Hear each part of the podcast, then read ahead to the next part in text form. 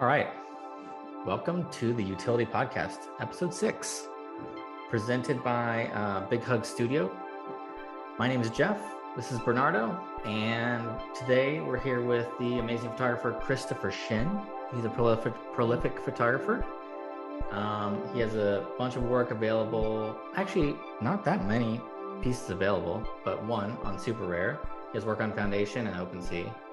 And I just counted, I think he's had thirty-one secondary sales, which is very impressive. So welcome. Congrats, congrats. Thank you. So welcome, Chris. Um, so today's podcast, we are going to talk about um, some some drops from some people. Well, not only only drops, but some collections that are selling. Because today's podcast, we are going to talk about a lot about secondary sales. And we have one of the masters of the secondary sales. So Kristopher is here. So we are going to talk about a few collections that we've seen that in the past week or the past weeks have been selling and try to understand if this is a trend.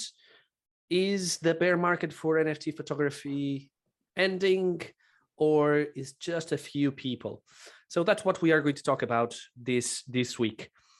Um, Keep in mind, none of this is financial advice or art advice. We're just talking about N F T photography and because we like it. And uh, yeah, everything here can be risky and you can lose all your money. So don't do it. Yes. So on losing money, um, how was this week? I'm going to tell you this week as it was very bad for me as well. Really? I, I, yes. You know what though? You don't wear it as, as much as I do. But uh, so congratulations for that. Yeah, you know that this past week was the week that you have to pay taxes here in England. Oh. So that's never fun. It was fun. It was super fun. England does their so, taxes in the middle of the year. Yeah, for self-employed, you you have to pay t- like twice. Ugh, like brutal. End of June. Actually, I think it's end of July, but I paid already because I made made the mistake. But I think is end of end of January, end of July. But I paid my taxes this week, so it was fun.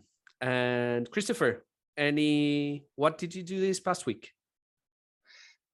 This past week, I have had some family in town from the Bay Area um, for the fourth of July, which didn't really feel like it was worth celebrating this year for a multitude of reasons. But uh, saw some fireworks, spent some time by the water. Um, got to see my niece and nephew, which is great, and kind of show my family around a little bit more of Washington than just the city of Seattle, which is really fun, and took the opportunity to shoot some more photos while I was out and about as well. So it's always a always a plus to kind of like disconnect from Twitter and get out there with the camera and kind of give your brain a little bit of a break. So yeah, we've been lucky with some nice weather up here in Seattle, which is kind of rare. So yeah, just been enjoying enjoying everything that the area has to offer. So it's been a lot of fun. Yeah, I'm always wondering like when people shoot photos, like all these N F T photographers who are on Twitter all the time. I'm like, when are you shooting? Like you're always on Twitter.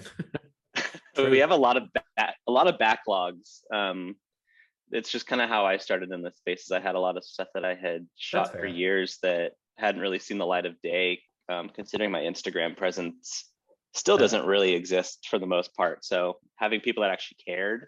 And being in the middle of the pandemic kind of gave myself and a lot of other people time to like dive into our hard drives and like revisit photos and edit in a new style than we did a couple of years ago and kind of bring old things back to life and share it, which I think was really good for a lot of us. But also I think we hit that point where like, all right, I'm out of things that I shot in the past that I'm happy with. Now I need to get out and create more, which is kind of where I found my balance, which is really helpful. That's cool. Um, yeah, and and this week I have to say as well, I've been in Tezos, so I've been collecting another blockchain, and it's been quite fun. So hello to our new followers from Tezos. It's going to be one or two, probably, but hello. And and Kristopher, I didn't know you are from Seattle. You know, all all my yeah. favorite bands, all my favorite bands are from there. Like, nice. I've never been. Never been to those parts of United States. Ah, once again, congratulations, you guys, for the fourth of July, for you two Americans here. No, don't, uh, don't congratulate us. Not this year. Yeah, this year it's, it's a so it, fucked up. It's a It's a bullshit holiday most years, but this year just feels even shittier. So yeah, usually I'm like, I'm okay, I'll celebrate it. But like this year I was at a fucking parade and I was like, Ugh. this is stupid. Like, why am I here? Yeah. But yeah. I'll, I'll, what is, how old is the United States now? Ah, who cares? Too old to be doing shit the way we're doing. Time to act like adults. Yeah. No, it's like, I, I, Bernardo, it's really bad over here. Like, It, you can. It's like you're watching your your country crumble. It's terrible, mate. My country yeah. has been around for eight hundred years. It's it's it's part of the of the process. We you're go up and down. yeah. All right. All so right. Let's get to, let's, let's get to better let's things. Let's go back. Yes. So let's go and talk a little bit about photography. So, Jeff, do you want to start? Yeah. Yeah. Yeah. yeah. So.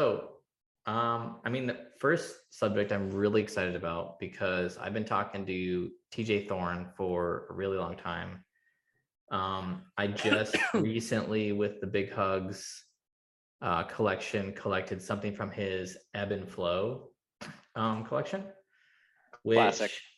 Yeah, is classic. And it's like the same, I don't want to, I don't want to say it's the same era, but it's a similar time frame to when maybe you put out By Way of Water. Is that true? Mm-hmm. Yeah, yeah kind of early on. Um, yeah, yeah, before the collection stuff went crazy. I know T J was one of the first to really make a lot of noise. Yeah, he's been around for a long time, and he's like the way he, the way he markets himself. I like. I think I appreciate it more than anything, and. Something, I mean, his photography is fantastic, but the way he markets himself, I appreciate. And the something he said to me last night, I was asking him, like, I was like, so it's really cool that you sold out your new collection. By the way, we're talking about his new collection. I'm sorry. Should I should clarify things. It's called uh, Urban Archetypes. And he's just sold it out. Actually, that's not true. It's very close to selling it out. No, it ended. So it's sold out. Um, congrats, like, T J. Yeah, congrats, man. Uh, I was like, well, how did you find these collectors? And, you know, he's like, well, a lot of it was like these came in first and he bought one and then he blasted it. And so that always helps. But yeah, the, you know, yeah, that's huge. But like the other thing, he's like, the other thing is, is I don't go and I try to hit people up all the time to like, look at my stuff. He's like, I just am here to make a bunch of friends. And then I hope that those friends remember is I, I can't, I'm gonna mess up the quote, but it was like it was something like, "I hope those friends remember me when I like when I put something out," and I was like, "Oh, that's like the best way to market," which is cool because you don't you're not disappointed because you got a bunch of friends, you know. Totally. Um, yeah, I think the only thing I wanted to say about this, you know, and, and, I'll, and I'll hand it to you, um, you guys, is this reminds me of the everything reminds me of generative art. Sorry. But this reminds no, no, me of um, one of the best drops on Art Blocks by a guy named, I can't pronounce his first name. It's like Kinji Golid. Uh, mm-hmm. It's called Archetypes. Archetypes. Yeah. And it's like one of my favorite generative drops. And when he started putting these out, I was like, oh, these are very cool. And the other thing I thought was very cool is that I think he shot all these during N F T N Y C, which is like, what a badass. That's crazy. Anyways, what do you guys think? Bernardo? No, I think, yeah. So I didn't know his work until you mentioned here on the podcast, whenever you mentioned that he had put um, a collection about of one hundred photos about um, waves or raindrops or something like that. Rivers. Um, yeah. Rivers, water. Um, so I didn't know him because I, I came a little bit late to the to the space. And whenever I went to see the, the collection, I was like, okay, this is different. And and now um, this, it seems like he's a master of the abstract abstract photography. That is something that is not very, it, it there's not a lot of people that do it. And I think he did this collection amazingly because, as you said, it's super similar to Gen Art. And Gen Art is something that I think most of people that are in Web three are used to see. Because it's one art that you can flip. So not only you are True. you are collecting something that you like, there's enough liquidity to to be able to flip these things. So whenever I look at this, it's super, super similar to to those kind of, of works, works of art from other artists that there's nothing to do with photography. So I think this was a great bridge to bring other people well to to this. I think other it, it's the collect the, the collectors that collected this this work. It's not people that I normally see, and I think we have a um, a collector that I'm seeing more and more, F- Fungi Hall or something like that. Fungible. I think it's, it's quite. I think he's somewhere in there. Yeah, fungible, fungible. It's like fungible. Yeah, yeah. I get it. Has he been around for long? Because I, I, I, I just seen him now. Um, yeah, Fungible's been around. Like, yeah, so it's just me. Um, but I think, think this, this kind of. What do you think, Chris? Chris? I like the pieces a lot. I actually collected a piece from T J, I think last week when he dropped another new drop, um, which is great because I, I wasn't really in the position to collect um, ebb and flow at the time. Um, I didn't get in on this kind of generative looking, the digital archetype drop um, or the urban archetypes, but I don't know. I love seeing photographers do something that's not expected from them. And I feel like T J is really good at doing things that are still within his realm of being abstract, but they're not, he's not trying to like continue to push like the ebb and flow water theme or stick to like an outdoor nature theme, but kind of doing different things, which I can appreciate. And I know T J is a great photographer and he works really hard. And he's one of those people that doesn't spend all of his time on Twitter trying to like market things, but he actually gets out and, and shoots and does trips out to like Death Valley with some other photographers that I've seen. And it just sounds like he's a great dude. So yeah, I'm really happy to have that piece that you have pulled up, Jeff. Um, yeah. I vibe with it because I love minimalism and it feels like it's got a real kind of eerie, creepy vibe to it. Um, but yeah, I, I was just excited to get out on the drop. So he yeah, he just a- put out a lot of new work in the last couple of weeks. Yeah, he still has a bunch of stuff available from the other drop called, mm-hmm. I forget what it's called here. Anyway. Figments of Place. Yep, Figments of Place. Yep. Well, congrats to T J. And uh, yeah, it's a good, good drop. Yes. Love T J. Excuse me. So the other person that we wanted to speak about, and this is one of my favorites, is Samantha Cavett. Cavett, I don't know how if we pronounce French. It. Yeah, I think she's from Venezuela, so it would be Cavett, I'm assuming. So she has been selling. So she's a she's a photographer that has a few editions, a few editions in OpenSea.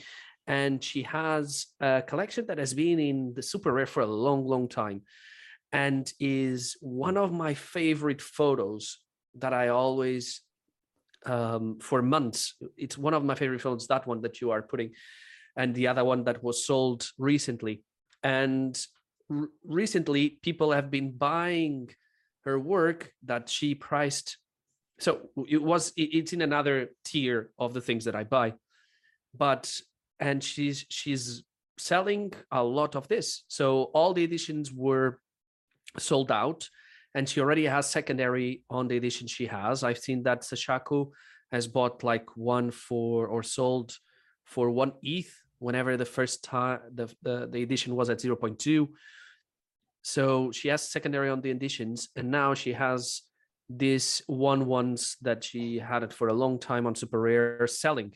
And as you can see in the screen, those photos are are super, super enigmatic and super, I know, I don't know. I love I love that painting, um, painting lookalike photo. I don't know how she does that, but it's it's super original and and, and amazing. Kristopher, is that post-production stuff? I think so. I'm looking at like the the hashtags that she put on one of her photos and I see hashtag painterly and I'm wondering if that's like a program for post-production, but yeah, it looks like took a photo and kind of turned it into a painting, which I think is really creative because a lot of photography works well as a photograph, but then if you see it almost as like a different medium, it kind of brings this whole other energy to it. And I feel like that really suits these images really, really well. Um. I'm wondering, do you think, well, this one doesn't, I mean, I usually don't like shots of people from behind. It just, for some reason, drives me crazy, but these work for some reason in my mind. And I don't know, do you think that, um, anyways, aside from that, do you think, Chris, that, do you think that the thing that I thought was stupid, which is additions, are, is what is driving this kind of recent push in purchases? Because it feels like the people who are selling additions are also getting those bigger sales now. I think if you have work that's been potentially sitting for a little bit and you want to try and make some noise around your name, additions are a decent way to go about that, as long as you're pricing them in a manner that makes sense. Like if you, I always tell people, like if you've never sold a piece anywhere for two point five E T H, your additions shouldn't add up to two point five E T H, because someone could just go buy a one of one from you instead of buying one fiftieth of this edition for zero point five or whatever it may be. So I know there's a lot of photographers that have made decent sales on Foundation or OpenSea, and then they turn around and want to put out an edition that like far exceeds anything they've ever made, and then they're disappointed by the results of that. So I think it is a good tool if you want to try and get some buzz around your name and get some people like sharing your work and talking about your work without, you know, having to sell like a one of one for eighty, you know, for example. So I think it is a tool that can help fuel that one of one market if it's done the right way. But mm. I don't know if everyone is necessarily doing it the right way. And I think that's where the expectations versus reality kind of come to a head, and then people get frustrated. But like we're seeing kind of like with Grant Yoon or Grant Yoon, like you kind of see the additions start to take off when you see like his one of one selling for like twenty, forty-two E T H or whatever. It's like, oh, I could go get an addition of this for, you know, zero point five E T H. And now it's already up to almost like a one point five floor. Like that's, yeah, you're kind of seeing that kind of, they're playing off of each other, where I can't afford one of his one of ones, but I can afford an addition that, as long as he keeps the trajectory, is going to continue to see itself rise over time. So do you want to, um, I think they do, they do play off each other. Do you want to call out specific people who are doing it the wrong way? I don't. Um, I, I've had I, I've had conversations with people where, you know, I won't tell them straight up like you're doing this wrong, but this is, you know, I'll kind of present what I just presented to you. Like I think like if you've never sold a piece for one E T H, why would your additions surpass one E T H? Because I'd yeah. rather go spend one E T H on one of your one of ones than be a part of something that's going to be an addition that isn't going to meet that. You know, it's kind of like, I don't know. It, it's it depends if people are really privy to what the artist has done versus just like blindly spending on additions, you know? Yeah, that makes sense. Do you, I really, I, about this specific photographer, this is someone who I haven't really been exposed to yet. And so I am kind of in love with what she's bringing emotionally to the, to the photos. There's like this real like warmth that comes along with whatever she's doing in post to these, and the shots themselves are are fantastic. So I yeah I what I think is, although she's she's maybe doing, doing this post-production to to to do like a painting, to not all the photos would be good to do this for sure, you know. It's it's for sure is, well, Chris, you can tell us for sure it's not easy to find like a composition or a theme to be able to do what she does. That's true. I mean, I, I there is a lot of like, I see a lot of minimalism in these too, like specifically Between Reality and Imagination that sold for eight E T H um, five days ago. Like that picture is minimalistic, but it also has a lot of color going on in it as well. There's like a nice, like warm, almost like salmon color that fades into kind of like a baby blue green with that really distinct like sky blue, and I feel like that palette works so well to look like a painting, but the minimalism aspect of it too, like this would have looked great as just a regular photo. So I think that's where it kind of bridges those two gaps and is getting, you know, I don't think a traditional like digital art collector in the N F T space is absolutely going to go like ape shit for this kind of stuff, but someone who loves photography and digital art and painting can probably find multiple things in these kind of pieces that they gravitate towards, which I think is why we're seeing Samantha kill it. You know, like I've been seeing her name everywhere and it's well deserved. Yeah. Yeah. Congratulations, Samantha. Yes. Congrats, yeah, I would, Samantha. I would buy if it was a little cheaper. I'm, I'm so cheap. Um, but I love, yeah, I think she should do an edition. Anyways, she's done it. She's done it. Four editions, sold out everything. Oh, well, there I go. No you floor can, price you, either. I don't think any of them are listed. Yeah, I was going to say, I don't, I don't see them. I think, I think it was O T C only. Those, those sales of, of the editions were O T C. Wow. Mm. So speaking of someone else who has recently done an edition and then has gotten some attention to his bigger pieces, um, the next person we're going to talk about is Ben Zank, one of my favorite people to get a reaction from. Like whenever I'm like, whenever I'm angry, whenever someone does something silly, or whenever somebody publicly humiliates themselves on Twitter, I immediately jump into Ben Zank's like D Ms and I'm like, what do you think? Because he has like the most amazing reactions to everything. Uh, I love that. I just think um, uh, there's something about Ben that's like so New York to his core. And like, I don't even know if he's from New York, but like someone who will immediately give you the one hundred percent true reaction of what they're thinking is like, for me, it's like candy. It's like, I love those people. So, um, so anyways, yeah, he just recently dropped, I think eighty-six, no, eighty-three. I'm going to get this wrong. Um, one of ones to all of his previous collectors. And then he sold off, he's selling off the other, uh, geez, math, like seventeen or something like that. I'm probably getting that completely wrong, but, um, he did that a few, like last week. And then he, um, immediately, I mean, this isn't going to work every time, guys, but he immediately got, I think, three sales, which I was impressed with. And it just got me thinking. I was like, well, maybe this is, I mean, I love his work, you know, it's just so absurd and like color thematic and I love it, but it got me thinking. So like, good. Yeah. It got me thinking, you know, these things that I underestimated, which are one-on-ones, like I've always kind of disliked them. I've always never really wanted to collect them. But I'm like, I don't know, maybe they are more and more like a tool to, you know, get people's attention and get people, get eyes back on this, on the work that you have outstanding. What are your, uh, oh, here we go. Fungible again, right here. I think he just collected this. Um, so yeah, he sold three um, super rare drops in the last week, I think. So what do you guys think? I don't know. Am I wrong about this? Is this just certain people or? Chris, I would like to hear your opinion.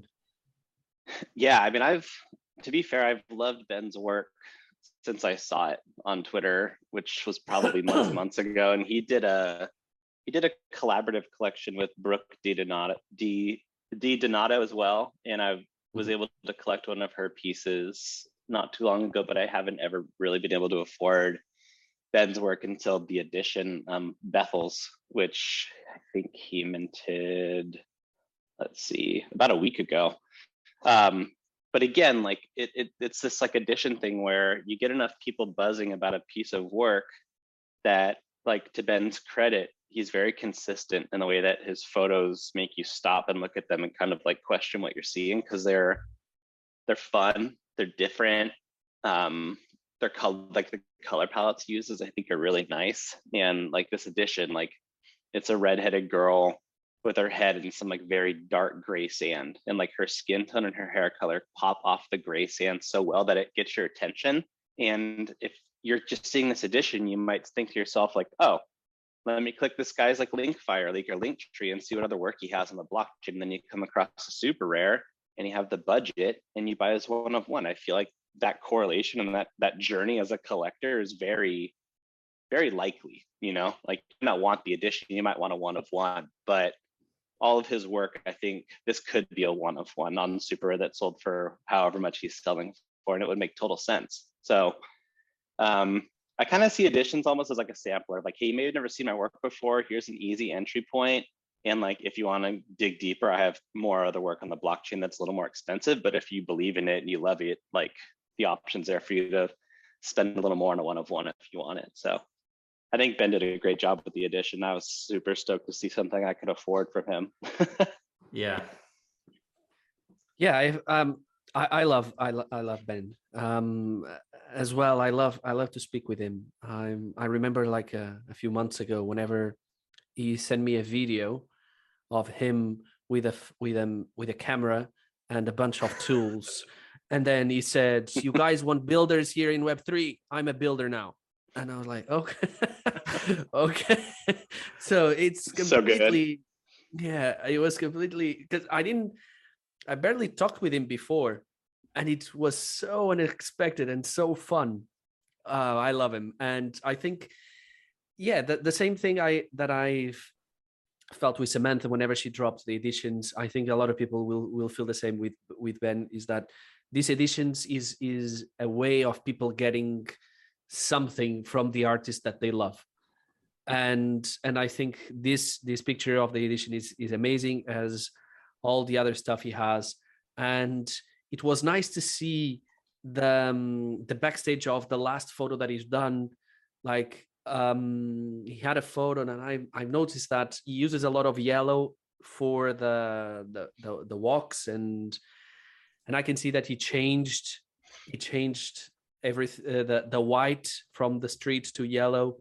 So it's nice to see these these little bits of of things that us, at least me as uh, not an artist, I don't I don't really um, have my head around all the things that you can got, you guys can do in post production to make everything better and to have a contrast on the on the colors and everything. So I think Ben is is is is loved by the say, by Twitter. I do want to give some shit to Ben, because he was very vocally against editions for a long time, and he like would talk he? about it loudly everywhere, and then he like did an edition and called it a money grab. So you know.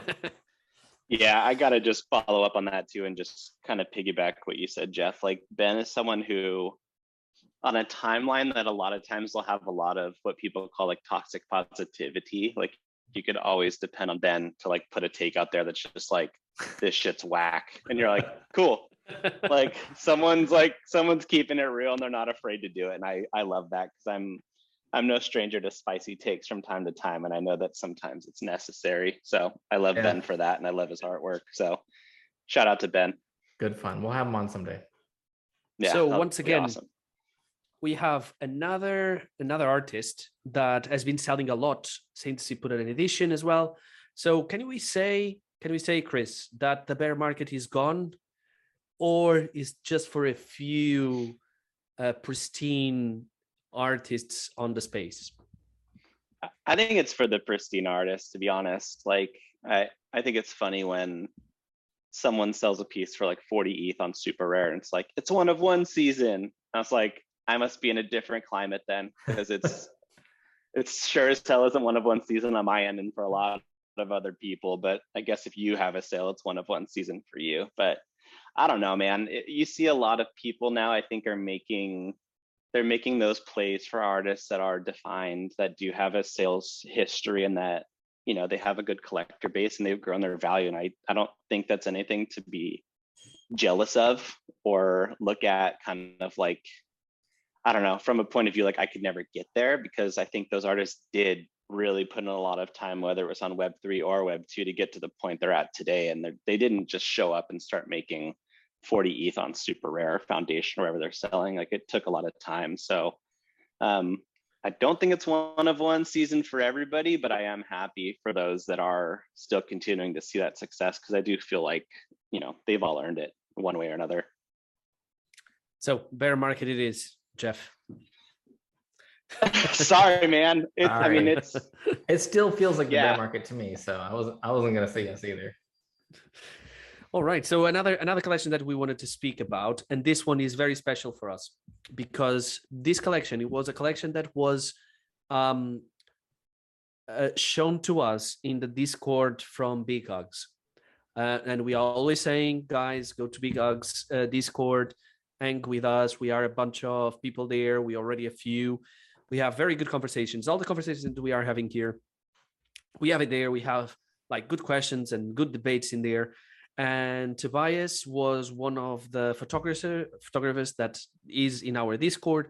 And we have a channel in there for people to put the, their photography.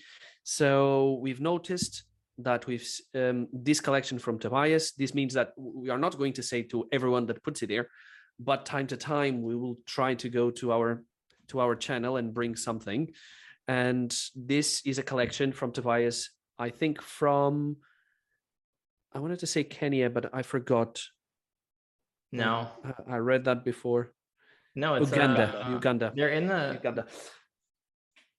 Yeah, Uganda. So it it is a, a collection about a small fight club, a small gym of boxers in Uganda, and how different generations go to that place to be able to learn how to box, but not only that, to have all different kinds of uh, life uh, teachings.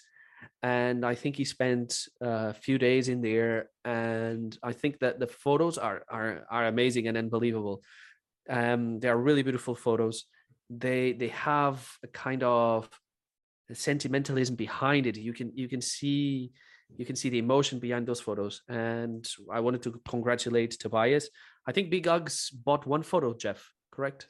We did. Yeah, we got um I well. To be fair, you were the one that gave me gave me the heads up on this, but I grabbed this one because I love this kid's um I love this kid's shirt, and I love this kid's like stare, which is kind of awesome. He's like, you know, kind of I don't care you, challenging you for a fight. Yeah. So, yeah, um, Tobias, congratulations. I think since since we spoke about it, or since we collected, I think he sold four more. Yeah, I think Anna Kondo so, came in, grabbed a few, which is awesome. She's always supporting everybody, which I appreciate. And, and I think also... Grayson, I think as well, he told me. Nice. I think he bought, or he told me, he came to me and said that this was a very, very good uh, collection. Uh, Chris, did you know about this collection? No, I, this is the first time I've seen it, and I I love like I love seeing work from artists that I haven't seen before, because it's so easy to get stuck in like an echo chamber on Twitter. So um, I've been going through, as Jeff has, and pulling up like there's some of these photos are great at kind of like setting the scene and adding context, but then you have these like bold like portraits of these kids just like staring straight at you into the camera, and it's like, man, like you you feel.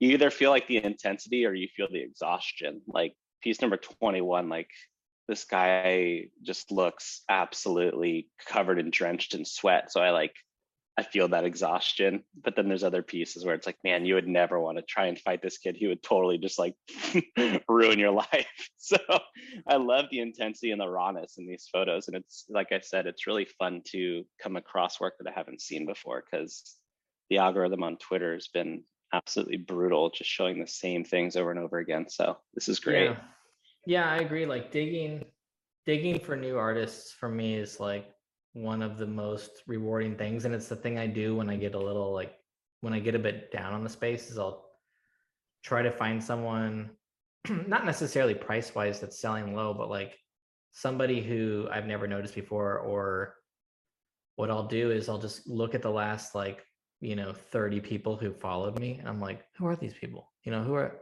yeah, who are these people just poking their head in? So, and then I'll look at their collections. I'm like, geez, like, why am I not seeing any of this stuff? So this photo right here for me is like, I think it's one of the best of the collection. They got this guy behind him, like out of focus. I, I just think it's great. It's... Oh, of course, crypto got it. Yeah. It's Eric. Yeah. Yeah. Eric is always ahead. ahead of time uh, ahead of us. Yeah. But this is a great collection. I think it's the price point is kind of ridiculously cheap. um I mean, not you know not to put put that price down, it's just it's a good price, but it's like very collectible, and it's something that I can do easily with uh with the Big Hugs collection. So I was excited to get one, and so thanks for the heads up, Bernardo. Oh no, um it was the guys in Discord that told me about it, and I just passed the message. I could totally envision this body of work as a like an in real life gallery showing too. Like I feel like all these photos would look so well framed in kind of like a, a minimalist gallery, and just kind of, I feel like all the photos tell a pretty cohesive story through twenty-five images, which is really impressive. Yeah, just a quick question to you, Kristopher. Whenever I see these kind of collections where you can straight away, well, if I'm going to say something that is not true, please let me know. But whenever I see these, sure. these col- col- collections that I think there are some photos that are more powerful than others, and seems like some of them, some of the photos are to make a continuation of the story to other photos. Mm-hmm. Um, like if it was a photo book. Mm-hmm. Um, are you, do you think the pricing of this should be always the same, or the ones that we feel that are the strong ones can can be will be priced differently? I think like I think it's like the psychology of a collector, having been someone who's collected a lot of photography myself. Like I I like to see an even playing field, because if you're pricing a piece at zero point one five, but then you have another piece that's zero point three five, to me, that's you saying this photo is not worth this much. Whereas if you're putting all these photos out on one playing field, you're kind of saying like, this is a larger body of work. You're collecting a piece of it, and so is the next person, the next person, but you're all getting this piece of a bigger picture. And that's, to me, where I like to see things kind of on an even playing field, especially with collections. Like if you want to just do one of ones and put them at a different price points based on, you know, whatever weight you think they carry, like by all means, I think that's perfectly acceptable. But I've never loved collections that have like a price floor from like zero point one five to like zero point six. It's just like, it doesn't, it doesn't make any sense to me, but that's, you know, just my personal view on it. Jeff? I know. Well, I was going to say, Bernardo, this sounds like you, basically. You are always complaining about any price differences. I don't yeah. know. I, it's hard because like when I look through a series, and if it's a big series and it looks like a book, essentially, there are going to be things that I'm drawn to. And that's not specifically that last collection. Like almost every giant collection that's like thematic and has, I mean, even your By Way of Water, there's, there's certain ones that I'm way more drawn to than others. For me, it's the ones with people in it because I'm just a people person. Um, So yeah, and it, it's it's not me saying this is worth more, but it's me saying it's worth more to me. So like I'm gonna be exactly. I immediately grabbed that one with the guy, the little kid with the shirt on, because I was like, that's me. Like this is the photo that I connect with the most. But the ones of the kids like action boxing, I'm like, eh, I don't know. Like if it was really popular, and I like had to get a piece of it, I would do it. I wouldn't. I wouldn't cherish it as much as if I got like the the rare one or whatever, the one that I consider to be rare. Because it's weird, you know, it's like, it's not P F Ps, you know, one of them's not gold or like has a diamond hat on or whatever. Like, they, you know, so. None of these kids have rainbow fur? Or, none of these kids are D M T fur? Yeah. So, you know, but there's rares in my mind where I'm like, there's one By Way of Water. One of them is number thirty-seven that I'm like, that's that's one of them that I like a lot. There's that one that you showed me. Oh, I mean, number eighty-eight is another one of my favorites, but that's not a person. You know, it's just like there's favorites. So I don't know. I don't think you should change the price on it though. But that leads into let's that leads into, you know, our conversation about what you've been up to and what you've been up to this last year. Like, let's talk about that. Sure. Um, I mean, specifically, let's talk about By Way of Water. There's probably a pretty good story behind it, or not. Yeah, it's kind of it's kind of a it's kind of like a multifaceted thing for me. Um, having lived in the Bay Area for thirty years, and then making the move to Seattle during the pandemic, the ferries were. I mean, first and foremost, it was a major vessel for me to be able to go see my family, because they do live across the Puget Sound on Bainbridge Island. So every time I go to see them, the ferries would be involved. Um, so there's a strong element of family in the collection.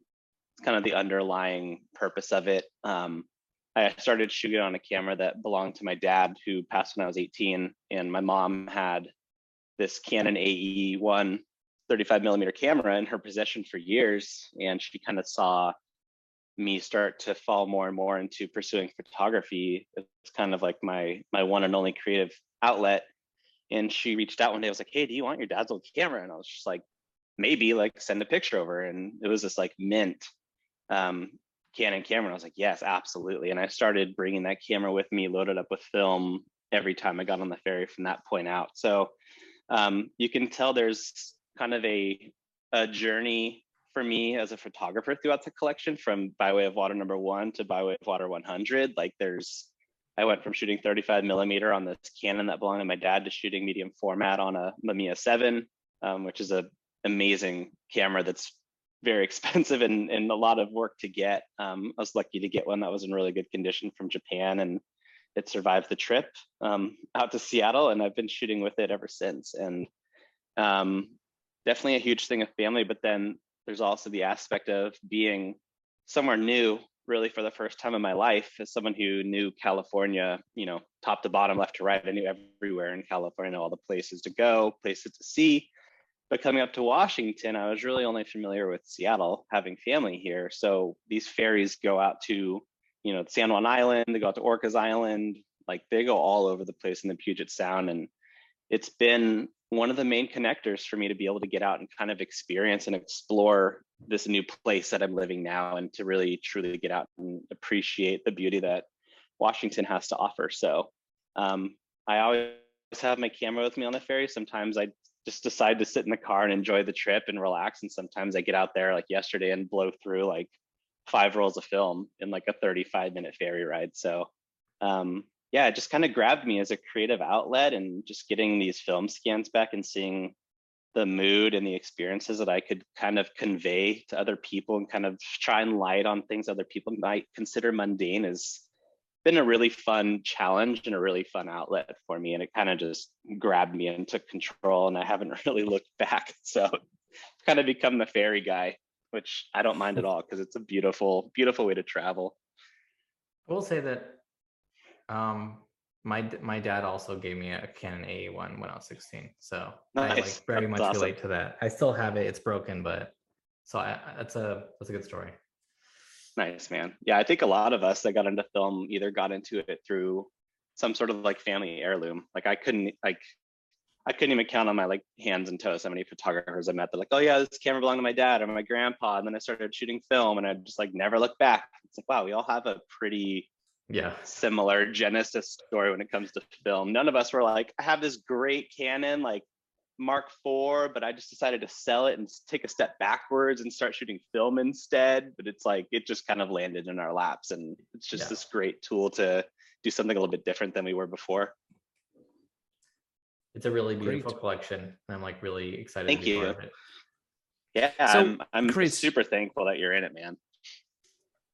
Yeah, I, I came too late for this collection, but I wanted to ask you, did I hear it correct? You are going to try to do a photo book from this collection? I am, yeah. It's almost finished. Um, Jeff, you'll be getting a special collector's edition of it. I'm going to do, I think, a limited run of one hundred. Collection, um, with kind of collectors like, and friends. Collectors and friends of collectors. Right. um, Bernardo, it's I'll gonna flip be collectors it to you for and fam- family. yeah, um, yeah. I'm planning on doing the same book, but doing a kind of limited edition, like collectors, like with a special dust jacket, kind of different cover art kind of thing. And I'm gonna sign all the books and do all the shipping and posting and all that stuff myself here. Um, but yeah, it's almost done. It's gonna be all one hundred pictures from the collection, plus like probably fifteen to twenty other images that I felt could add some more context to the journey of taking these ferries. And uh, yeah, I'm excited. They're probably gonna start going into production relatively soon. I just got the forward written by um, Chris Burkard, who's an amazing landscape photographer and adventurer. And he's done work for Apple and done documentaries and all sorts of crazy stuff. So he's become a friend over the last few years, and he was really excited to write the forward for it, which I'm really, really thankful for. So everything's coming together, and yeah, hopefully production issues and supply issues aren't a huge obstacle, but I'm hoping to have them done in time to be able to send these out and get things going before the holidays. So um, yeah, nice. it's it's pretty much finished. I'm really excited about it. It's the first time I've Very ever nice. done anything like that. So And it was the N F Ts that made that possible, would you say? Yeah. It was the Web three. Yeah, absolutely. Absolutely. one hundred percent. Like I, I started sharing these photos on Instagram, and, and there's a certain few that obviously get a lot of love. Um, you know, By Way of Water, number one hundred is probably one of my favorite photos I've ever shot. Um, and that one has blown up on Instagram a couple times, but like none of this, I wasn't shooting any of this work before N F Ts, and then collections kind of came about, and I'd only probably had about twenty pictures I was happy with to start the collection. But from the day I minted it, I kind of put out that it was going to end up being one hundred pieces. So kind of gave me something to work towards and get out and shoot for, which I think was really important, considering like everything was pretty locked down and all of us were spending like eight hours a day on Twitter. So yeah, um, it gave me a good reason to get out of the house and go shoot and kind of like take a break from hosting spaces all the time and go work on this project. Because I definitely, I have A D H D, so I usually need like a project, you know, something like really focus my work on and get finished before I move on to something else. So can we, um, can we use this as a launch pad to talk about the work you've done um, on the By Way of Water secondary? Because I really mm-hmm. feel like secondary is this subject that, there it is. So secondary is this subject that uh, I feel like everyone is almost nervous to touch, because it's, everyone wants to put out more work. Everyone wants to put out their, you know, their next, their next collection, their next one-of-one. And I, and I, and I think me and a lot of collectors, so maybe we're wrong, which is totally fine, but I think we are all thinking that it's when the secondary starts humming is when something becomes exponentially more valuable to us. And the examples that we have, of course, are like, you know, Justin Aversano, or like Drift, or like, you know, I don't know, there's a lot of them. But I think that you're one of those people that I look to also, that you've done a fantastic job in, in moving your own secondary and putting a lot of effort and time into talking to your collectors. And can you just tell us a little bit how, like, w- how you go about that and what you think of it?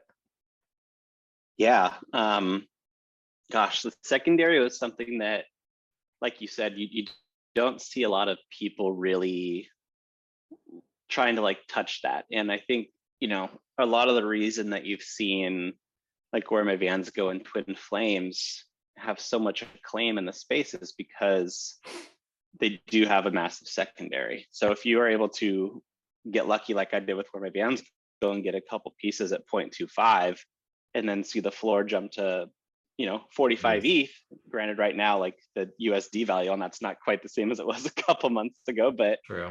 You know, um, to see a potential one hundred forty x flip on something from a, a photograph, I feel kind of gets people's attention on the larger scope of things. And you've seen obviously with P F P projects that, you know, they start at a relatively low mint. Some of them get to insane floor prices like Punks and Apes, but photography hasn't really done that a ton. And I, I think a lot of the reason for that is because, like you said, people, they put work out, it sells out, they tweet like, oh, I sold out, and everyone's like, congrats. And then you never hear about it again. And that's that's not what I want for my work. And if people aren't going to make the noise for me, I'm going to make the noise myself. And that's where, again, like we we spoke before we started the, the recording about, you know, how I played music before I really got into photography. And it's the same thing as a musician. Like you can't just put a song out on MySpace and be like, check out this song, and expect everyone to like go crazy with it. You have to continuously like hit people like, hey, here's another song, here's a show, here's a tour. Like we're we're building, we're continuing to push this thing beyond the recording. And I feel like it's the same way with these collections or one-of-ones even, that like, why would you want your work to just get to that point of selling out and then move on to something else?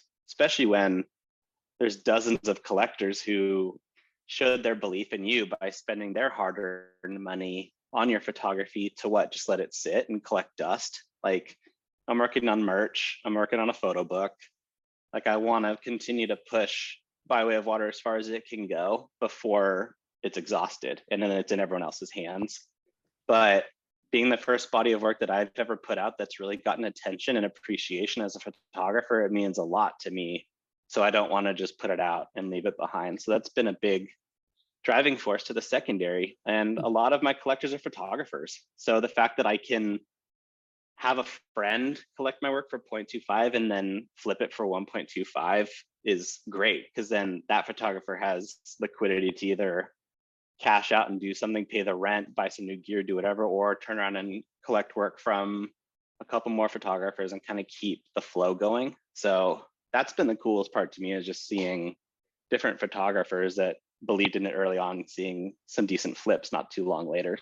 So, um, so and then you touched on like getting it out, like getting the secondary moving. It's just building relationships. Like it was, that's how it was with you, Jeff. Like we had conversations. We had a lot of conversations about this or that, but it was never just like, hey man, like when are you going to buy into secondary? It's like, it got to that point eventually, but it's like that behind the scenes, taking time to like build connections outside of just wanting someone to buy your work. And then hopefully you get to the place where that person vibes with your work. They see something that works for them and they're able to be a part of it, but it's not always the case. Like I've had dozens of conversations with collectors that'll never buy into this project, and that's totally fine, but it's still a relationship built for whatever comes along in the future. So that's a huge part of it, is just being patient and taking time to build those relationships.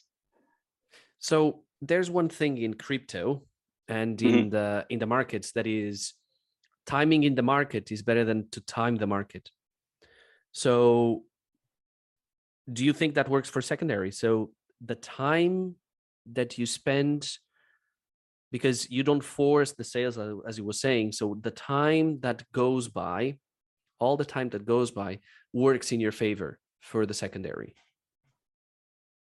Would you say that? Yeah. Yeah, I think so. And like, for me, like moving work on the secondary during a bear market, I feel like has been something I'm extremely proud of, because you see such a low amount of action even from primary sales, but to see that, like, you know, a handful of By Way of Water pieces have sold during a bear market, I think is kind of a testament to either the body of work or a testament to me of like grinding all the time. And that's, that to me, I take as like a huge badge of honor of like, things were slow as shit. No one was selling anything, but people were still buying like By Way of Water pieces. And that's, I mean, it, I think it's a sum of all the parts. Um, But yeah, I'd say so. I, I think it definitely, yeah. To answer your question in long, I would say, yeah, I do agree with that. For, so, but go ahead.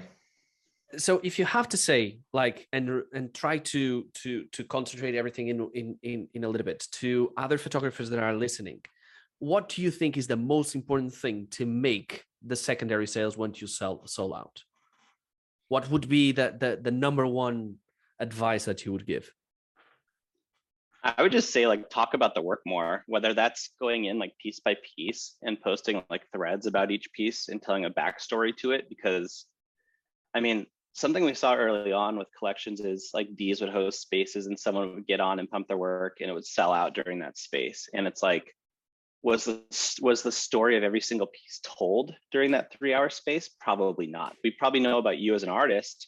We probably heard about your journey, heard a little bit about the work, but I don't know everything about every single piece from this collection. So if you're trying to like kickstart some secondary, like start talking about individual pieces and linking that collection so that someone who may not have seen that work when it sold out could come across it now. I could, I have twice as many people following me now as I did when this collection came out. So there's probably a bunch of people who might not know about it, but if I never talked about it, how would they? Like, I'm just assuming they're gonna like come on my page and click on my link tree and then click the By Way of Water collection and then go down this rabbit hole. Like, no, I have to make enough noise to at least like catch your eye for five seconds before you scroll past it to something else. And I feel a lot of photographers don't even take that step to make noise about something they've done and be proud and say, hey, you know, back in August of last year, I sold out this collection. Like, here's a story about this piece, number this, and a thread. And that just brings new life to something that may otherwise feel a little bit dormant at the time. So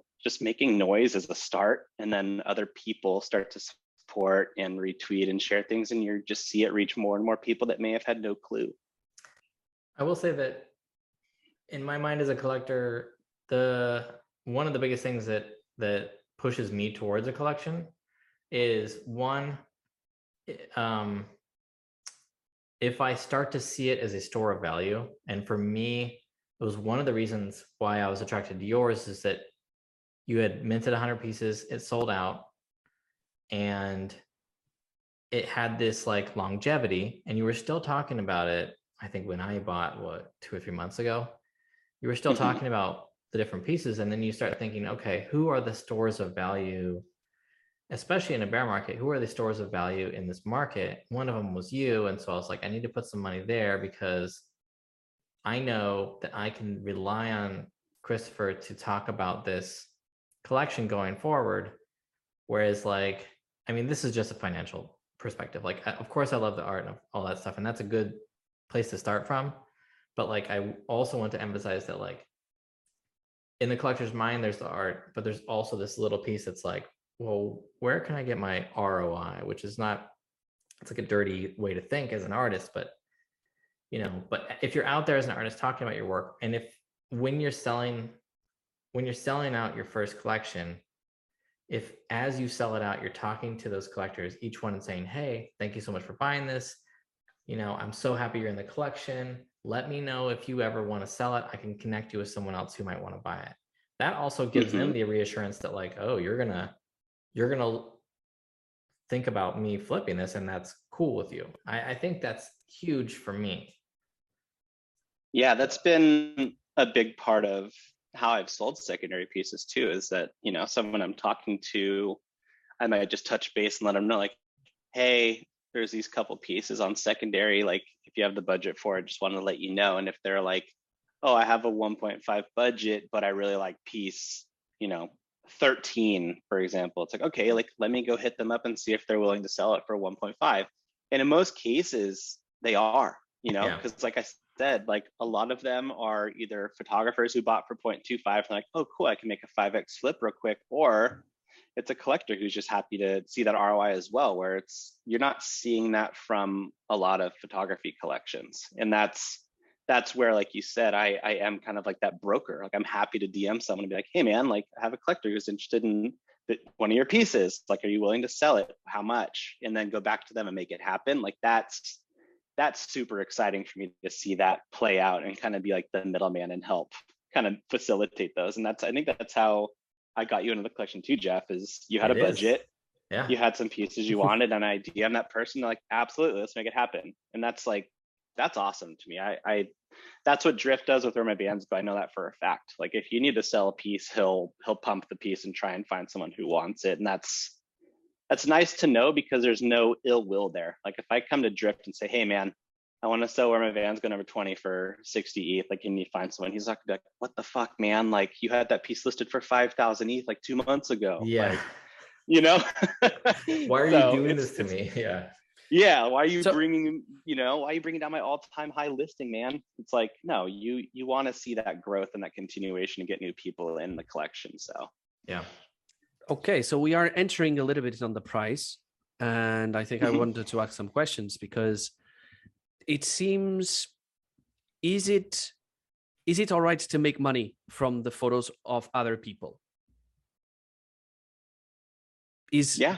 You are a collector as well, and you have a, a mm-hmm. big secondary. So I think I know your answer to this. Um, yeah, I mean, I've I sold a Drift piece, which is the only like big photo flip I've had, um, which felt great. You know, it's just like a move I needed to make. Um, but I have, you know, there are weird times when, as a photographer listing someone else's piece on secondary, it does sometimes feel, it feels strange, but I feel like we talked about with Jeff, with the pieces he's listed and like talking to the artist, as long as you have that like conversation with them, like as long as they're okay with it, I feel like that, that's the green light. If the rest of Twitter wants to bitch and moan, they can do whatever they want. But as long as you have that respect level at the base level of things, that's, that's the most important thing. Well, and is it a no-no to drop the floor? I mean, you could do whatever you want. Usually I just I just buy it back. I'll usually buy back floor pieces and then sell an edition and, and give them away to someone, which um, is That's just smart. The way I do things. Um, yeah, I, I usually buy back my editions and then pay myself back through the earn, earnings of the edition and then give those pieces away. So it's like you're getting, you're cutting, you're sweeping your floor, paying yourself back through the edition, and then giving the piece away and giving it to someone who's excited to be a part of it instead of trying to get rid of it. So that it's worked for me. Nice. That's usually, yeah, that's usually why I do editions. Full transparency. Tactic, that's really smart, actually. Yeah, it's, and it's fun because you get someone like, you get people in there excited about it. Like they just, they just want a By Way of Water piece for collecting an edition for, you know, zero point zero five or zero point one. And that to me kind of creates like a little bit of a gaming element to it as well, and kind of like a raffle, but you're still getting this edition that hopefully someday, if I continue to build my value, is going to be worth more money, like we're seeing with Samantha and Grant Yoon and all these different photographers, that the longer you're in the space, the more work you do, hopefully these editions that cost zero point zero three E T H once upon a time are now going to be worth zero point one or zero point two or higher. And that's, that's why you have to keep going and keep pushing harder, because there's all these people that have collected your work and putting their belief in you to continue to keep growing. And I think that's like the end game that most of us hope we can someday achieve. So. Well, yeah, let's that's talk very about nice. Your, uh, let's talk about your new piece, man. I love this piece because I lived in San Francisco for a few years and I'm from the Bay Area. So nice. Me, like I know Outer Sunset well, I skated here a lot. It's lovely. It's a great neighborhood, man. Is that where you used to uh, live? No, I, I lived in Oakland and I grew up in Walnut Creek, so it was more in the East Bay. And then my girlfriend and I moved out towards Oakland before we made the move up to Seattle. But we spent a lot of time out in San Francisco. Like we obviously couldn't afford to live out there. And yeah. um, my partner was working in um, Emeryville and then San Jose, so it would have made no sense to be in San Francisco. But we were out there all the time, man. We had some coffee shops up there that we loved and used to go out to Ocean Beach. I grew up going to like the Cliff House with my family all the time for like special occasions. And it's just always been a place that had like a huge piece of my heart as someone who didn't live there. But I just, every time I went there, it just felt magical. And I feel like this piece, though it's a tight frame, kind of like paints a picture of what the Outer Sunset's like. Like you have this like these pastel stucco homes that are like right up against each other. Yep. But like no, no two houses the same. And as a photographer walking around this neighborhood, like you find you find gems on like damn near every street, you know. And that's like the most exciting thing, is finding like a, a playground to just kind of run around and shoot. And it's, I was really excited to go back to the Bay Area. Um, I think it was last month, and get a couple of days to run around and shoot some film out there, because I hadn't been back in couple of years to really spend some extended time. So yeah. Um yeah, this piece, we were just driving past it and like pulled the car over really fast, and my girlfriend's like, what are you doing? I was like, oh, I just saw this, like I have to go back and shoot this real quick, like I'll show you, and once it's developed, like you'll get it. That's and cool. uh, I shot the wide shot and I did a vertical shot, and I just love how there's just so much unknown with these steps kind of leading out of frame. And you could see like the house on the right has these succulents and kind of has this like baby blue pastel vibe, and then the house on the left has these like kind of pure bricks on this pink with kind of like prettier prettier flowers planted. So you can already tell like there's two completely different vibes between these two houses that are just like sharing a wall pretty much, and they're right up against each other but living two completely different lives. And I, I just love that scene. I actually love the my favorite part is these two little windows. Mm-hmm. They have these two little like uh electrical outlets moving off of them in different directions, and one slightly bent. It but like yeah. Looking at this photo, I immediately knew it was Outer Sunset. I immediately knew exactly what the weather was probably that day. It was like freezing mm-hmm. in the summertime, you know, like with fog. Yep. Yep. Yeah. I just like I felt the atmosphere like when I looked at this picture, and so it really like brought me great vibes from when I used to live there. That's awesome, dude. Yeah, I, I love that. Like, I capturing kind of like memories of people who have either been to this place or making somebody want to go see that place, I feel is the the power of photography. And you see it a lot in landscape photography, right? Like you see a picture of calf post in like Patagonia, and you're like, holy shit, it'd be great to do that crazy hike and see like Patagonia from this perspective, but I probably never will. But you kind of like, you at least have that adventure kind of injected into you by looking at these photos. And it's the same with I think a lot, a lot of film photography specifically, like it's it's very literal. It's like there's no bells and whistles. There's not a whole lot of post-production going on, but it's just kind of painting this picture of like, this was a scene I came across. It inspired me, and maybe it'll inspire you to go to the Outer Sunset. Maybe it's going to bring back memories you have from the Outer Sunset, but it's still going to have some sort of reaction for you, and it might not. And that's fine, because no one photograph is going to like win over the hearts of everyone or make everyone hate it, you know? So there's always that interpretation. So to hear that you saw this and you knew exactly like what the conditions were, where it was taken is, yeah. I love to hear that, man. Is this your only piece that's available right now? Yeah. Yeah, there's one. Scary there's scene. one landscape photo that's yeah. There's one landscape photo that is listed on secondary on Foundation. That's a one of one um, that uh, Chevy Pop collected a long time ago. That is one of my favorite landscape shots. Um, but yeah, those are the only two that aren't on. I mean, I guess it is secondary, but yeah, those are the only two one of ones that are that are out there that are listed. That's amazing, and I didn't know that Thank was you. in the Bay Area, and I now I want to go and see. to see what yeah, you guys dude. are talking about, you know? Dude, if you go out to the Bay Area, I've got like a laundry list of places you got to eat and check out. It's Same. It's a fun spot. Yeah, it's a great There spot. is the utility. See, the utility is this. Yeah. Now, whenever I yep. go to the Bay Area, I know who contacts to know where to go. Yep. Same with Seattle.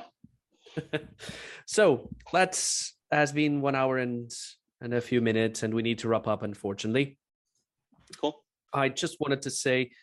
Um, actually, before we end up, uh, Chris, do you have any questions for Jeff or Bernardo? No, I don't have any questions. It's it's been really great to talk to you guys, though, because I feel like having these conversations and putting a voice or a face to the person is is always like an aspect that strengthens a relationship. And obviously, like we're usually communicating on, you know, either like a Discord call or through D Ms or like P F Ps and all this kind of stuff, and just having these conversations and actually being able to talk, I feel like is, is such a healthier way of communicating than, you know, texts that could be misconstrued or, you know, yes. D Ms could be missed. And yeah, these, these are always great. Yeah. So, yeah. I'm sorry to hear that, man. Yeah. It's just normal. So I was, I was asking Chris if he wanted to ask a question, and actually in our Discord, we have a channel that is called Ask Jeff, where you can go nice. to the Discord, and if you want to ask Jeff anything, you can go there and ask Jeff. I actually hate that channel because I don't feel like I'm that important to have a channel, but anyways, keep going. So I, and what was, uh, um, picking aware where Chris was saying, I think me and Karen, we are going to have a space soon, because the other day we were having a, th- um, a back and forth about a discussion about um, business in art, and we had a little bit of uh, different opinions. So I think uh, me and Karen Navarro, we are going to do or a Discord on our channel or a space in Twitter. I don't know yet how it's going to be. I'm quite busy, but me and Karen, we are going to try to make this happen. And I think Jeff is going to be there as well. True? Hopefully. True. I just okay. added a question to the Ask Jeff channel, just F Y I. So some, I'm changing the name of that stupid channel. No, but I love it. I love it because I'm there and people are asking Jeff. So I just go there and giggle and go and come away. Oh. Love that. So, So unfortunately, we need to end. And once again, thank you so much for uh, Chris for being here. Thank you so much for everyone that is listening. Don't forget to subscribe. Don't forget to put a like. Don't forget to go to our Discord or and our Twitter. We are always looking for suggestions. We are always looking for other collections that we want to speak about and to uh, and to know other photographers that we have no idea. Um, so if you want to help us in building uh, Big Hugs, and if you want to help us be in, in building this utility podcast, please let us know. Please D M us um, about it. So without... oh, next week we got Summer Wagner, by the way. Yeah, next week oh, yeah. we have Summer Wagner. We are going to speak about, well, we'll see what we speak about. Yeah. So guys, thank you She's so much. She's been crushing it. Yeah. yeah. And Thanks, thank you so much, and see you next time. Yeah. Bye bye. Thank you guys. Appreciate it.